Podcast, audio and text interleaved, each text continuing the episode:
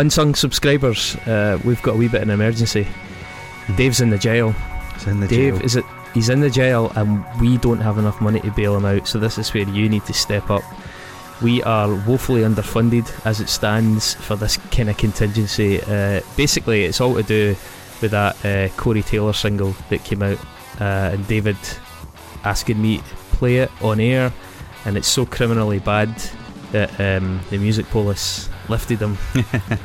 and th- there he is. He's in. He's in the jail. He's frosted tips, and everybody will be looking at his wee pink bum and thinking, "Wanna get me a slice of that?" So dig deep. We need to get that guy out of there. He is too beautiful to spend time behind bars. yes, he's such Uh, a gentle soul. Uh, so uh, was it patreon.com forward slash Unsung Pods. You can go over there, and uh, we have not set up specifically a tier for getting people out of jail yet. However, it, may become a thing going forward after recent debacle. Yeah especially with days increasingly worsening taste in music. And Um, behaviour. uh, again I, I, we, we, we maybe don't hammer on this in the right way. We would love it if you would stick some money our way. You know we like doing this but it would be great if we could afford to do it uh, a little bit more free time round about it soon as I ran in the door 10 minutes before recording tonight um, it only really takes one visit to Patreon if you can do that while you're online just pause it one minute get your details in there and go in the lowest tier. We don't care. Uh, Just every bit helps because there's a reasonable amount of people listening, but a very, very, very small amount of people paying. And you know that's fine, but you know it's not that fine. so uh, anyway, uh, we're going to do a show now without David because he's in the jail. Yeah. Bummer.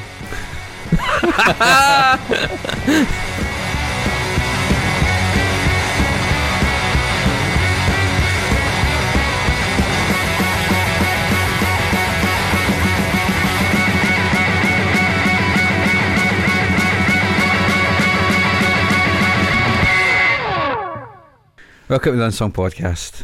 We're down a man. Mark, Yes, Chris. see, see when you were wee, right, or, Mhm. or, or or we are We are. your folks went away for the weekend. I don't know. They went away somewhere without you. Forgot you, a bit like Home Alone. Okay. Um, did you ever do that thing where you could pay for the adult channel just for a couple of days? Uh, my family never had uh, Sky or cable, so no. right. See, I, I mean, when I was when I was actually wee, there was this moment with Sky was I don't know how they worked it. They like had mice running around a wheel or something like that because it just before it went all grey and sparkly, uh, there was um, just a wee glimpse. You get a wee glimpse of Fanny or a wee, a, a wee, a wee corner of a Bobby, um, and and then it would encrypt just as you were like, oh, what's that?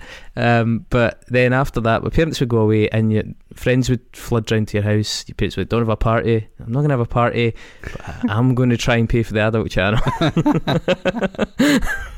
and anyway, yeah. So today's episode is very much like me at the age of 13 trying to pay for the adult channel when my parents are away because Dave's not here. And probably the thing that Dave would put it definitely his top three of least favourite things about Mark and I uh, is that we constantly bang on about wrestling when the, the record light isn't on. Mhm. So, cat's away, and as well play. Yeah, I mean, I, I, I still stand by the idea that I have for, for an episode or a series where we just force Dave to watch wrestling and, and, and record his live reactions. Um, but I don't think it'll ever happen because he genuinely despises it. Yeah, I'm not gonna I'm not gonna labour this point. Okay, I think I've probably touched on this at some point in the past, especially when I was half cut in the Christmas special. But if if you get all sniffy with wrestling, but yet you're one of these chodes that can like glorify UFC. I, I once saw a woman get her ear punched off in the UFC, and people were cheering, and you're like, "This is." I would rather watch a panto. I would much rather watch a panto. I'd rather watch this daft, analogous Greek god, stupid sort of what are they called? The Nietzsche, like archetypal battle and thing. Yeah, yeah. I'd rather watch that farce and the, the fun of it, and the fact that it's basically like the Chinese circus, but just on steroids, Mhm. literally. Mhm. I, I- would much rather do that than watch a woman get her ear punched off in the UFC. um, yeah, I just uh, I can't I can't get my head around that uh, that, that sort of condescension or that hierarchy. I mean, I get it. Yeah, they're really fighting, but it's it's not a nice thing. Yeah, it's, it, it's, it's, like it, it, to me, it's the exact same thing as as, as like theatre snobs, like being really sort of getting their sort of fucking their hackles up at like soaps. You know what I mean? It's like one is art and, and the other is not. Um, I've often said, like, my, my, degree, half of my, I did a joint honours and half of it was in film and TV, the other half was in Scottish literature. And I've always said that if I ever went back and did a PhD, I would do it on wrestling. Because I think, I think it would be fucking fascinating, right? I think it would be really good. There's already books out there for it, some great ones. Um, but I think it would be fascinating to have that analysis of both sides of that situation, like the side of the the, the pantomime and the theatrics and the TV sports entertainmentness of it all, mm-hmm. and then the whole derision of it as a sport. Because yes, of course, it's not a sport. We know it's not a sport, but it doesn't pretend to be a sport. It, it kind of does a little bit, but it's it's done with a knowing wink, in my opinion. Yeah, it definitely straddles it, but it doesn't straddle it any more than the vast majority of music pretends to be music. Yeah, it's true. It's really you know there's there's something relevant in that analogy. I think. Also, I think it's a really remarkable cultural phenomenon. We're not going to stay in this point because what it all makes with a lot of stupid shit to talk about. Yes. Um, but uh, maybe undermining my point a wee bit by saying that. but uh, I've said it before, okay? So you can have intellectuals, you can have spokespeople, you can have Akala, and you can have Limmy, and you can have people from The Spectator, and you can have people from The Guardian, and you can have all kinds of woke folks on the telly of all colours and genders, and not one of them will make as big a difference as if the likes of Stone Cold Steve Austin comes out on his podcast and says, Hey guys, how dare you give a guy shit for being gay? Who cares if he's gay? Mm-hmm. You know, when somebody like Steve Austin, who's speaking to an audience that is the audience that, yeah, we're painting in broad strokes here, but it's the audience where these things are still a real issue in the sort of redneck red state America, or when you have a wrestler like Darren Young, openly gay, competing in that sport when we've not even got one openly gay football player. Um, and don't forget as well, obviously, you've got Nyla Rose from an AEW who competes the women's division, um, transgender mm-hmm. wrestler. You know, um, has been has held the title there, but at least they're fucking doing this stuff. Mm, you know what I mean? Yeah. Honestly, I just think those kind of things have the power to change far more minds and far more minds that are not listening to people from the Guardian and the Independent and stuff like that. Uh, and even though yes, wrestling evolves at a snail's pace, and yes, it's still incredibly misogynistic, and it's absolutely problematic all over the shop, not least at the top. It also has a tremendous power to affect change, and I think as wrestling very slightly modernises, you do notice a lot of those attitudes modernising, and seeing people like Steve Austin and The Rock out there being very moderate, sensible, likable people is really encouraging. And so I've got a lot of time for it. Um, I also a lot of this to my, my flatmate or my ex flatmate, uh, Mr. Marty Cohen, who gave me some heavy schooling in the in the wrestling arts. Um, anyway, so the reason that we're talking about wrestling is because we're going to shoehorn it into the Unsung podcast by focusing on the music side of wrestling, which is a remarkably large side of wrestling. Mm. And we're going to look at some of the biggest theme songs and entrance music of wrestling mm. over the, the, the years.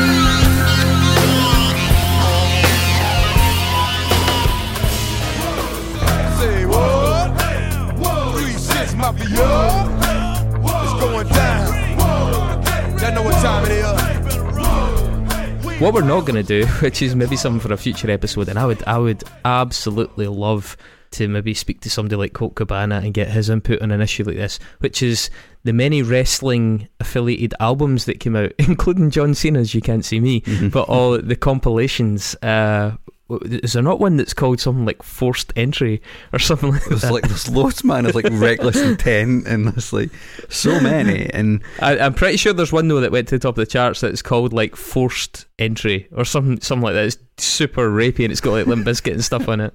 yeah, that, I mean, maybe we'll talk about that in a wee second. But there was definitely an era, like in the early, the mid two thousands, where there was a massive, massive crossover between wrestling and, and and sort of more mainstream like rock and metal music. Oh yeah, yeah, absolutely. That's that's a phase.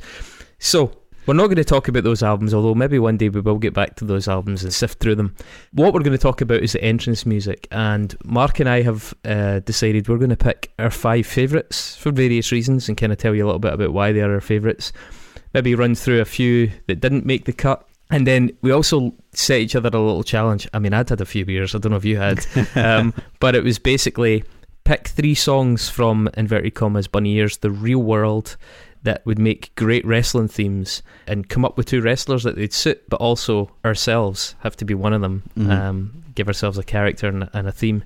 Uh, so we're going to do that and then obviously we're going to do the nexus. Uh, and the nexus was chosen for us by Katie Jane Carside uh, uh, which uh, I hope you listened to that episode because I loved it. Um, and it is Georgie or Georgi Ligeti, the composer.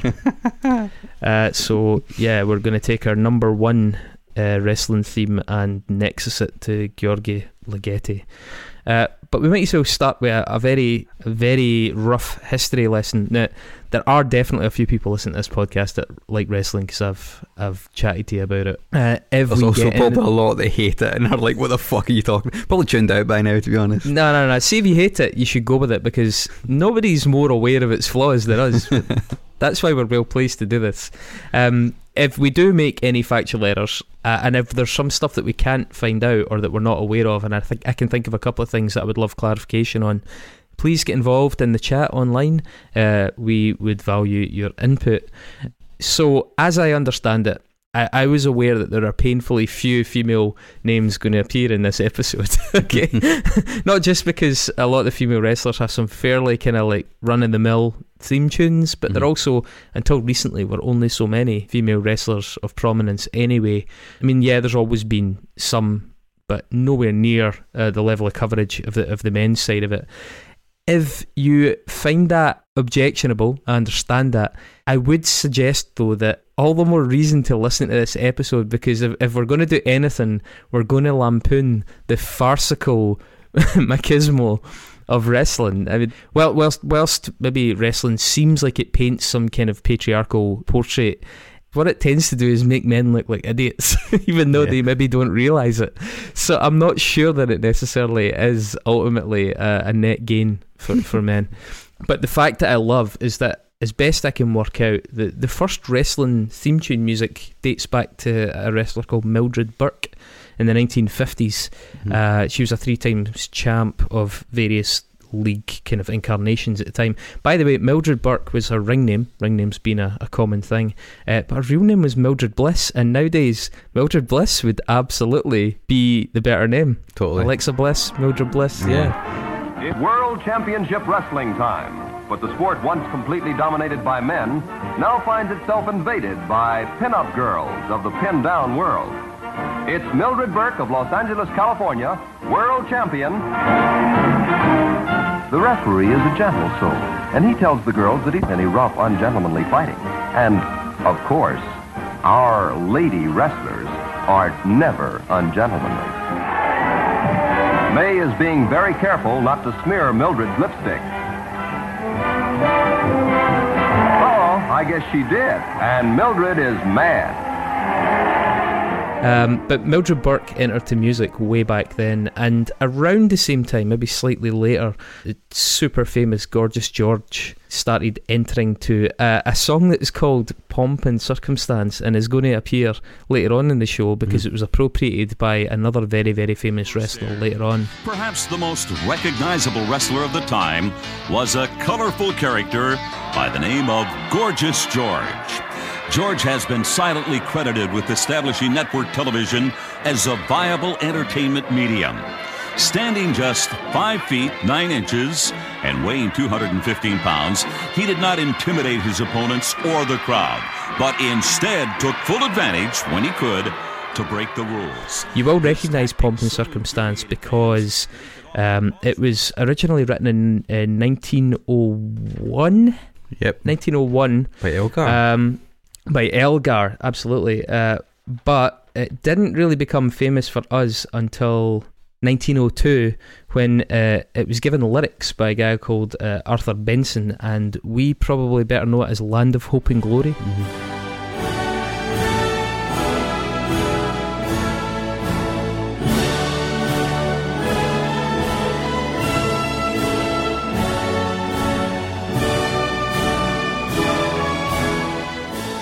Um, so it's part of a bigger suite by Elgar, but that part specifically is very BBC proms and very grandiose. Uh, so Gorgeous George used to enter to that, and again, that's one of the earliest examples of it. Now you kind of fast forward a little bit uh, into the seventies, well into the McMahon dynasty of wrestling, and a guy called Sergeant Slaughter, who I'm sure actually quite a lot of people probably remember, still cutting about. yeah, he's, he's, yeah, yeah, he's still employed by WWE. yeah. I think he's a manager or a producer or something. So um, Sergeant Slaughter actually uh, walked out at a, an event at Madison Square Gardens to what they call the Marines hymn.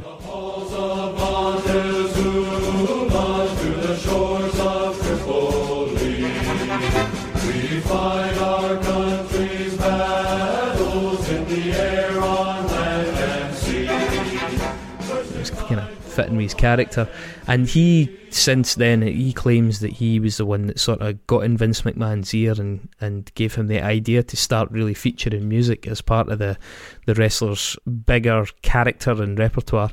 Um, worth worth pointing out there that it's actually that's Vincent J McMahon, which is Vince current Vince McMahon's dad. Yeah. Um, although, in saying that, at the same time in the UK, and I'm sure many of us remember this guy or at least know the name, Big Daddy was uh, already wrestling, and he was uh, he was using the track uh, "We Shall Not Be Moved," which um, very British. I Mhm. believe it goes "We shall, we shall not be moved. We shall, we shall not be moved." By the Hearts, the Hibs, or the Rangers, we shall not be moved. Pretty sure those are the original official lyrics. lyrics of that song. yeah. But Big Daddy was using that in the seventies. and he couldn't be moved really because that guy was big. Um, music didn't really take off at that time. It started to get a lot bigger in wrestling in the eighties, and there was a kind of point where it sort of exploded. Um, people like the Fabulous Freebirds.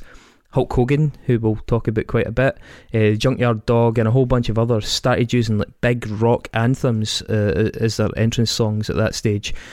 I mean, Hogan at that point was using "Eye of the Tiger" by Survivor, a callback to Rocky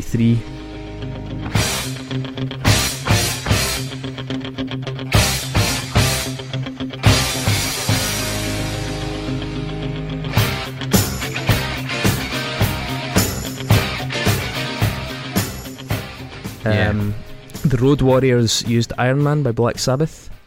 Uh, Which very is a- famous. a great. I almost picked that as one of my choices actually for um uh, for my creator wrestler.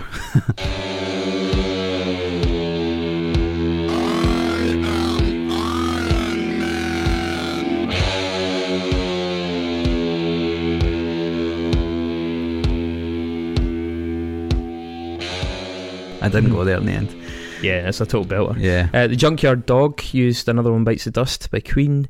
Uh, a guy called uh, is it Eddie Colbert? Uh, he used Hot Stuff by Donna Summer. Fair play to him. I mean, you can kind of get it. It fits with the character, like the sassy, overconfident heel. Um, Barry Windham and a guy called Mike uh, Rotunda uh, used Born in the USA. Now, those two guys also used something else, or almost used something else, and that will come up later on in this as well. Mike Rotunda, for anyone that's into wrestling, you maybe know him better as Irwin R. Shyster. Yep. And a, a, a whole host of other names. He was a sort of Wall Street shirt and braces, black tie, kind of heel, suave, slick Mhm. back, madman type guy. Um, And, so Rotunda his sons are Bo Dallas and Bray Wyatt. There you go. so you better bit trivia there. yeah, so I mean, and he actually weird to say as well. He was actually just released by WWE as well Whoops. as producer, but he was just let go. So yeah, around about 1984, around about this point, uh, Worldwide Wrestling uh, didn't actually use any ring announcers, and so that that really helped popularise music in the sport because when the wrestlers were coming out, they wanted to create a bit more of a sense of occasion, a sense of the moment, and that's the the idea of music started. I think at, a, at that stage, it was around about half of the wrestlers coming out would then have a theme song, and that just started to expand. In the case of WWE or WWF as it was at the time, Vince McMahon, uh, a sort of frugal gentleman with one eye on the, the bottom line at all times, this became a little bit too expensive because, I mean, for example, Survivor made an awful lot of money from Hulk Hogan using Eye of the Tiger. Mhm. And Vince McMahon was like, we are just pissing this money away. We should start writing our own theme tunes. Uh, maybe they even catch on and it becomes something we can market. And that's exactly what they did. So the, the wrestling company started to employ in-house writers. Um, the most famous of whom, I think, undoubtedly, is Jim Johnston. Hmm. I would say so. yeah. Um, there's also people like Jimmy Hart, uh, the Mouth of the South, who he was a manager in WWF as Mhm. well. Uh, you probably know him. He moved over to WCW. I did notice it when he moved over to WCW World Championship Wrestling.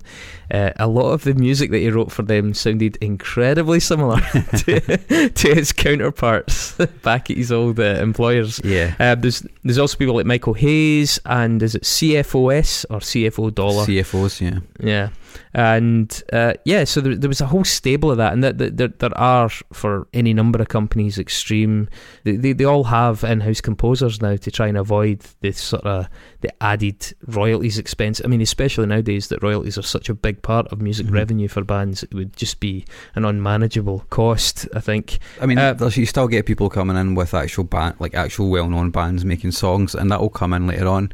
But I just want to take a wee second to pause in the 80s for a second there, Chris, 'cause I think it's important to talk about the rock and wrestling connection.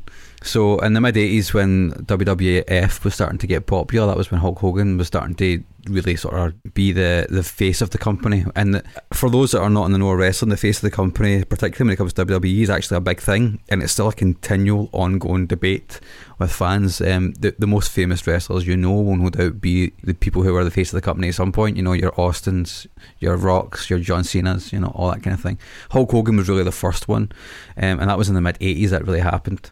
Um, I was a manager at the time in WWF called Lou Albino, and uh, he met Cyndi Lauper on a trip to Puerto Rico.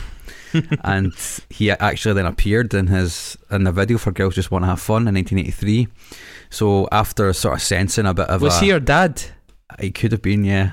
I think he was her dad. Um, so after sensing Mr. McMahon, as you've mentioned, always got one eye in the bottom line, saw an opportunity, and then actually booked both Lauper and Al- Albano, or Lou Albino uh, Albano, on Piper's Pit, which is the the kind of gimmicky talk show that you sometimes get in wrestling shows, which is which was hosted by Rowdy Roddy Piper, uh, and the rock and wrestling storyline kind of began there, and that kind of really cemented that this crossing over of two worlds, and then we end up having like a match between uh, Lauper, who asked Wendi Richter to represent her, and Albano, who chose a Fabulous Moolah, and then there was like a big Was- brawl about it in the mid 80s. Cyndi Lauper was in uh, WrestleMania one. wasn't Yep, she? exactly that. And so that was what I was going to say. So um, Richter later had a match with one of Fabulous Moolah's protege, which is Leilani Kai, and that was the match that was in the first WrestleMania where Richter regained the title. Yeah, I mean, I think I think the two of them just are so seamlessly melded now, like sort of big American rock and wrestling. And al- although hip hop plays a big part in it now, actually, it, it's just. I mean, there are tunes that are banjo here, and it just sounds like wrestling music. Mhm. You know, it's it's almost become a, a sort of like blanket term for shit that's just corny and Yeah. chunky and daft, um, and that, that definitely does become a thing. Um, I will say, just at the end of the 80s, and I think it was in 1988, uh, Ted Turner, who also owns CNN, bought uh, NWA, which was the National Wrestling, Association. yeah. Um, and what that did was that gave them access to kind of Turner music library, and then Ric Flair was booked. The famous Ric Flair, I'm sure you know. Woo! Mhm. This guy, um, he was he was uh, given a job uh, in charge of booking, and he started to bring back in big rock songs because he didn't have such sort of expensive licenses to pay for them. And as Mark says, we're now at a point where there's a bit of both. You do have some famous artists contributing. Some artists actually go out their way. I mean, people like Kid Rock is, is so closely interwoven with mm. some some of the shittiest wrestlers. Mm. Um, I mean, he's he's just in there, and it's that kind of style. I mean, there's a whole there's a whole host of them. We'll, we'll touch on some of them. Um, by the way, a little bit of trivia here at this point. Uh, you know, you know Lex Luger. Yes. Uh, so Lex Luger, I mean, most wrestlers have a number of tunes over the course of their career. Uh, one of Lex Luger's tunes during the kind of Ted Turner era uh, was uh, people were like, I, I, I kind of know that. I kind of know that riff. It was a guitar thing, and it's because it was also uh, music from the cartoon Count Duckula.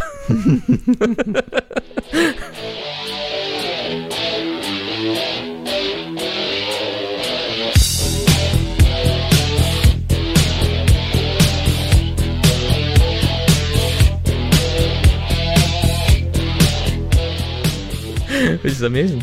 Um, but yeah, so that's, sort of very, very basic prehistory, right? So we'll maybe go through some of the styles, right? So I want, I want to kind of come up with one here, which is like the sort of classic wrestling vibe, okay? Mm. It's just like big instrumentals, either kind of anonymous rock music, library rock music that mm-hmm. you'd buy, guitar riff 40 or mm-hmm. something like that. Mm-hmm. Uh, and then also stuff that's, again, like I said, B- B- BBC proms. So we've got the Macho Man in here uh, with Land of Hope and Glory or Pomp and Circumstance. Pomp and Circumstance, yeah. You've got The Undertaker, who very famously used that funeral march. Uh, you've got Ric Flair, who used part of uh, Also Sprach Zarathustra mm. uh, by Strauss, which you'll probably know better from 2001 AD, A Space Odyssey.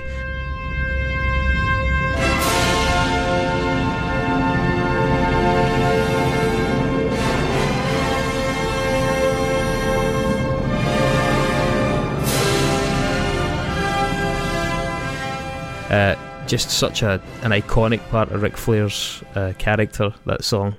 Um, you also have Mark. You mentioned Rowdy Roddy Piper. Rowdy Roddy Piper was actually became Rowdy Roddy Piper because at an early uh, event, Pipers were playing, and they just the, the announcer didn't really have a gimmick for him, so he called it Piper. That was it. Nice. stuck. Roddy Piper. That was it. Uh, and they played up his Glasgow roots, even though he's Canadian, mm-hmm, right? Mm-hmm. Uh, yeah. So there you go, Rowdy Roddy Piper. Um, you also have, like, in terms of this sort of functional rock music, you have the Ultimate Warrior.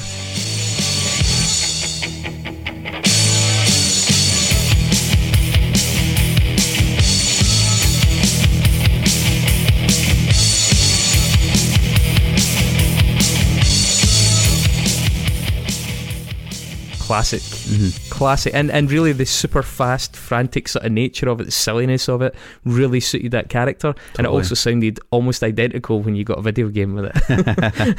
um, you have people like Bret Hart. Yep, who, uh, they, they, yeah, they finally got his song right once they sped it up, and most people probably know it because of that big guitar squeal at the start of it. Don't, don't, yeah, um, Demolition. They had Demolition. A, a, very sort of well-known mm. metal riff in theirs.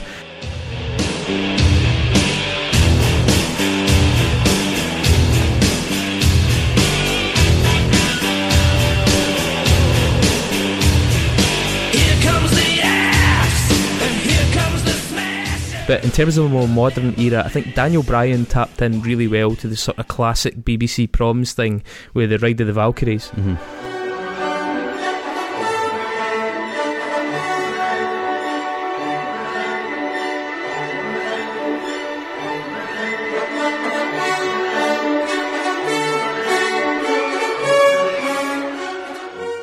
Uh, that's a really, really good nod to I, th- I, think the history of wrestling and, and Daniel Bryan is sort of seen as being a legitimate guy, a guy who grew up, did it the hard way, and I think him referencing the sort of older era of wrestling, the classic people like Macho Man and Ric Flair who are using these big orchestral pieces, it's mm. it's quite a cool touch in his part. Um, you, you move forward a wee bit and you've got this sort of early, what they call the Attitude Era. And the Attitude Era is actually where I think a lot of the listeners of this podcast probably first experienced wrestling, and that is, I mean, some of the names like Stone Cold and The Rock, I mean, really big ones, but there's a lot of other big ones in there with, with fairly well known tunes. I mean, Chris Benoit.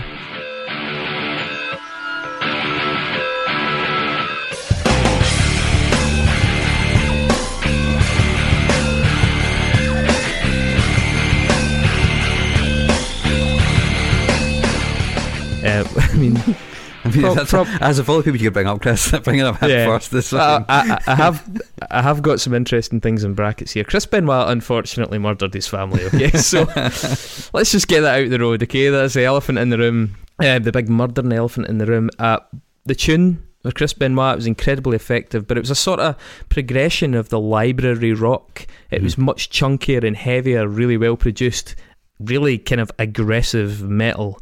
Um, earlier on than that, you had the likes of Vader and Raven, who both had this sort of early Attitude Era, slightly nastier, riffier, chunkier guitar music.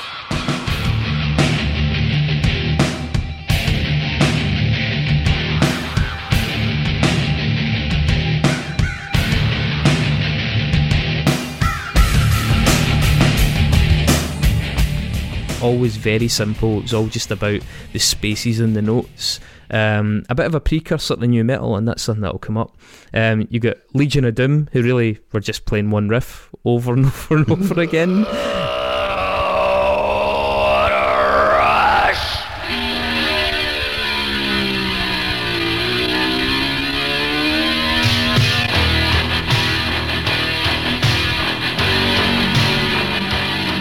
Um, and Stone Cold Steve Austin at, at, at this point as well had a fairly basic sort of perfunctory heavy rock anthem that just went along with him, which I think actually this era of guitar music in wrestling really reminds me of the likes of Brock Lesnar recently.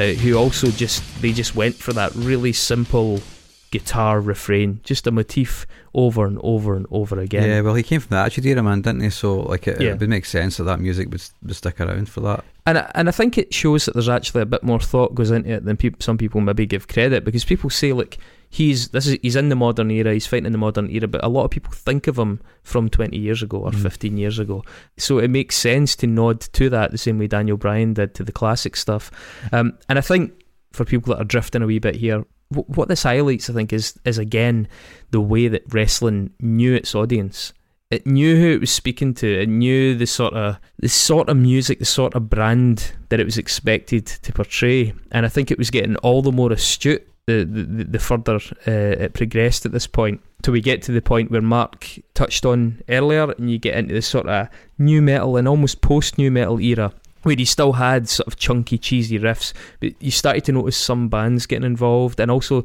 you would get singing coming in with the chunky, cheesy riffs. Uh, Randy Orton was is one for that. Rob Van Dam.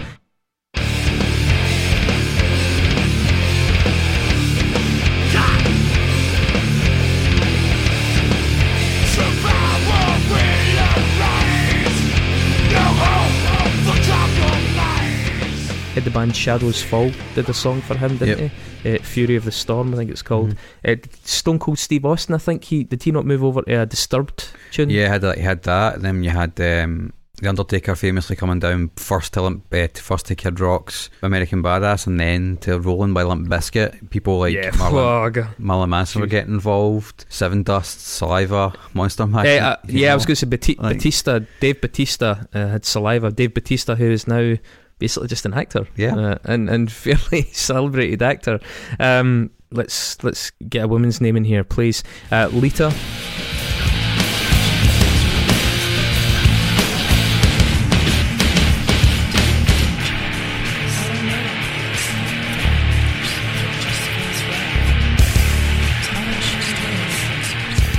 Uh, the, the track "It Just Feels Right," which went on to become the title, I think, of a, a documentary or a DVD about her as well. Mhm. Um, I uh, also, Kane at this point had a track called "Slow Chemical," which was that sort of like Linkin Parky sort of brooding emo new metal thing. Yeah.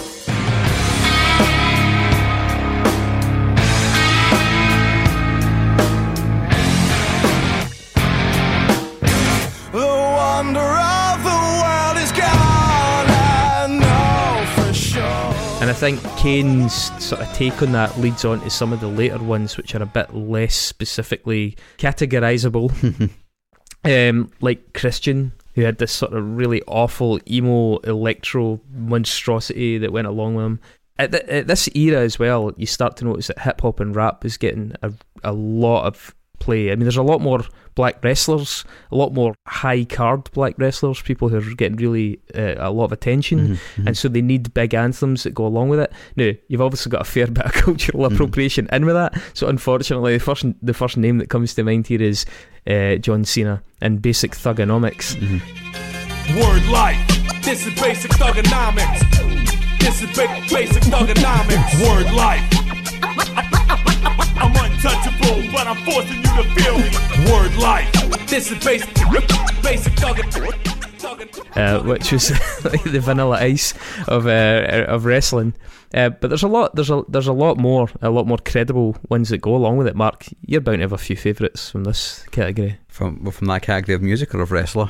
Well, I mean, I would say Mark Henry's is somebody's going to get it. Yeah, it's a super iconic. famous example. Three 6, mafia. Whoa, hey, yeah. Whoa, say what? Whoa, three six, mafia.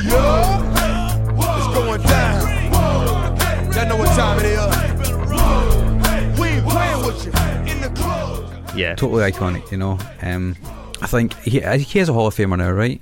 Um, if he's not, he definitely should be soon. He, he's somebody that I think was maybe underrepresented. Uh, there was a song called Hell Yeah, which had Snoop Dogg in it. I know there. I know it's not a black wrestler, but it's a black artist and doing that he's kind of uh, you know. well, he's going to make another appearance because uh, just Mm. recently Sasha Banks uh, with the track "Sky's the Limit." Yeah. Sasha Banks being one of the main female faces in the company now. Had a dream, I had it made it. Now there's nothing dragging down me, yeah. 'Cause the dog gon' push it all out the way. Destined to break in. Uh, the cousin of Snoop Dogg, uh, so he's on her track. Yeah, and they've got like the likes of Kool Keith, Ol' Dirty Bastard, Run DMC, Ice T. They all get involved at some point as well dur- Yeah, I- during this new metal era. Mhm. And you had wrestlers as well, like like MVP. you to remember me. But the dead don't have no memory. I'm coming! Nobody can stop me, nobody can hold me, nobody control me. I'm coming! I'm here to do my thing, I'm here to bring the pain. I'm never ever gonna change. I'm coming! Nobody I think was involved in his track Booker T. Did he not do some of the vocals in his own tracks yeah, as well? uh-huh. Um, Um, the Godfather. and al- yeah, and there's a fair bit of crossover as well. You'd be get, um, a wee bit earlier than that. You had Eddie Guerrero doing the kind of Latino thing, but it's very much Latin flavored hip hop that he was doing. Latino Heat. Chica, ¿tú quieres probar a un latino más? Ven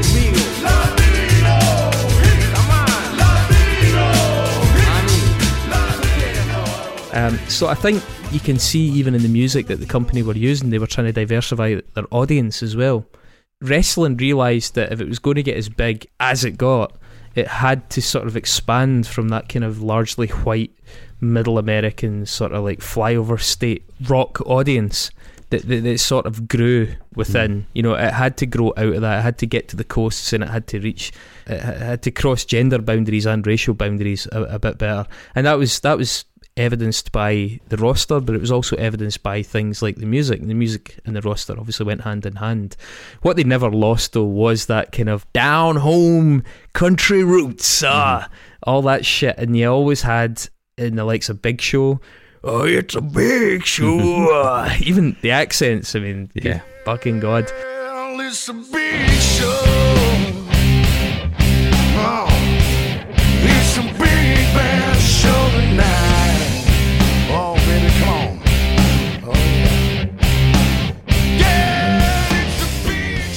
Billy Gunn, I've got it all. Uh, you the New Age Outlaws, and I mean, oh, you didn't know?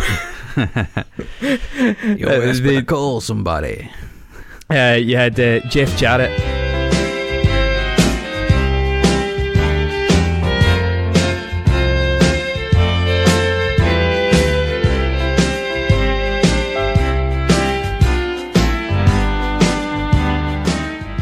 I mean, Jeff Jarrett just is just country as fuck. Yes. Anyway, That was his. Uh, that was his gimmick as well. I don't know if we've spoken about gimmick so far, but the gimmick is like the character that a person plays. For those that are unfamiliar, and his gimmick was always to be like this annoying kind of southern country guitar playing kind of. I don't know. uh, Cracker. Yeah, basically, yeah, just a total annoy. He, he- he was a great heel. a great bad guy. Yeah, yeah. And another one was the Honky Tonk Man. And my hair slicked back, I'm coming to your town. In my pink Cadillac, I'm just a honky tonk man. I'm just a honky tonk man. I'm just a honky tonk man. Yeah, because people, ah, I mean, sorry to patronise you that are familiar with it, but when the ho- audience doesn't like a wrestler, it's called heat. Yeah, Uh, and the Honky Tonk Man was a heat magnet. yeah. if it's really bad, they call it nuclear heat. but heat isn't always a bad thing because basically you just want the audience to be animated. Mhm. So a, a good heel, or so an, an effective heel, is sometimes better than a good face, a Yeah. good good guy. Mhm. Um, and the Honky Tonk Man's Elvis shtick, I mean, really overtly not holding back Elvis shtick, Mhm. uh, really pissed people off. Um, I would also like to just take a tiny uh, segue here into a track called Pie by The Rock that I switched you on to here, Mark. Cause you know after The Rock lays a smackdown on some big fat ugly hermaphrodite, The Rock needs a little distraction. And a slice sounds just right. I don't actually know if Pie was ever used as entrance music. I think it was actually just on one of those compilations. Oh, I think it was. Oh boy, that is that is something else. It's a it's a editorial decision gone horribly, horribly wrong. I think that. I'll stick it. I'll stick a wee bit in it, but I've got a feeling this won't be the last we hear of Pie. um, and then there's just a sort of umbrella category of other. I mentioned Christian, who did that horrible emo electro stuff. The the wrestler Edge, real fan favorite. Uh, he had some kind of weird sort of like genre straddling, like I don't know, Yeah. weird mashup stuff. Uh, the the wrestler Chyna, who I'm sure we know, um, no longer with us, had a of her track. I don't know who sang it, but it's like a weird industrial rock version of Madonna.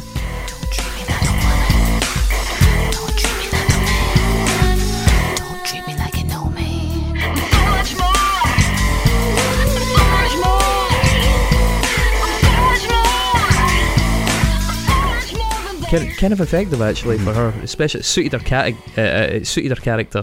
Um, Mankind's Ode to Freud.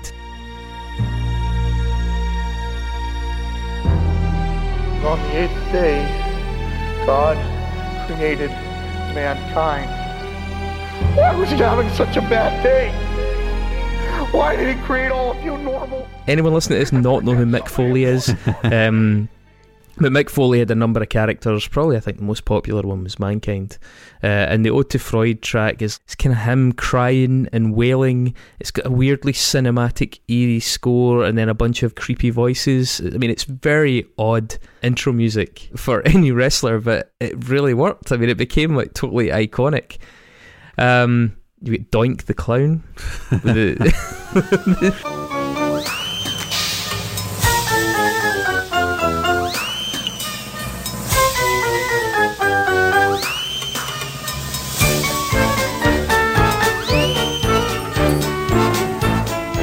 the- circus music. What a segue Yeah. to take. yeah, I know. Tell me about it. You've got a couple that are a bit more upbeat. You get people like nowadays. You've got Sami Zayn, who's got a kind of ska punk Wor- Worlds thing Apart. going is- That's actually a really good song. It's actually on my list of things that I want to talk about. Yeah, and it, re- really, it really suits his character as well. Mhm. You've got Bayley, uh, who's got a kind of sugar pop track called "Turn It Up," which is this really, really buoyant thing.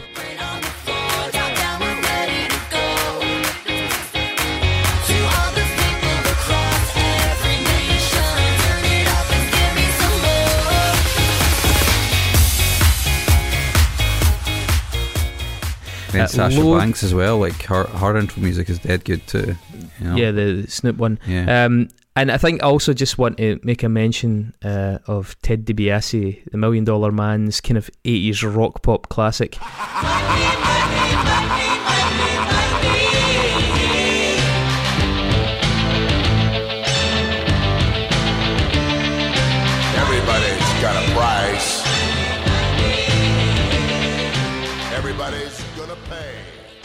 Which, when I forget how that song goes, I always sing it to the Kaiser Chiefs, Ruby, Ruby, Ruby, Ruby.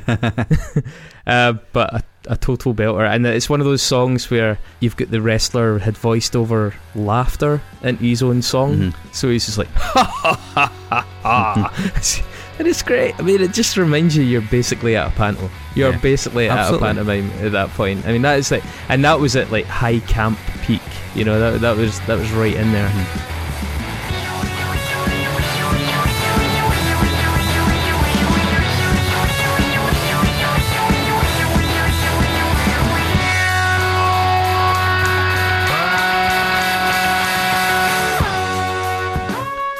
Right, okay, sorry. I need to stop you there. It's getting to the stage now where we're actually taking a wee bit of the piss. I mean, yes, I suppose Dave is away and we can talk about this stuff endlessly. And you know what?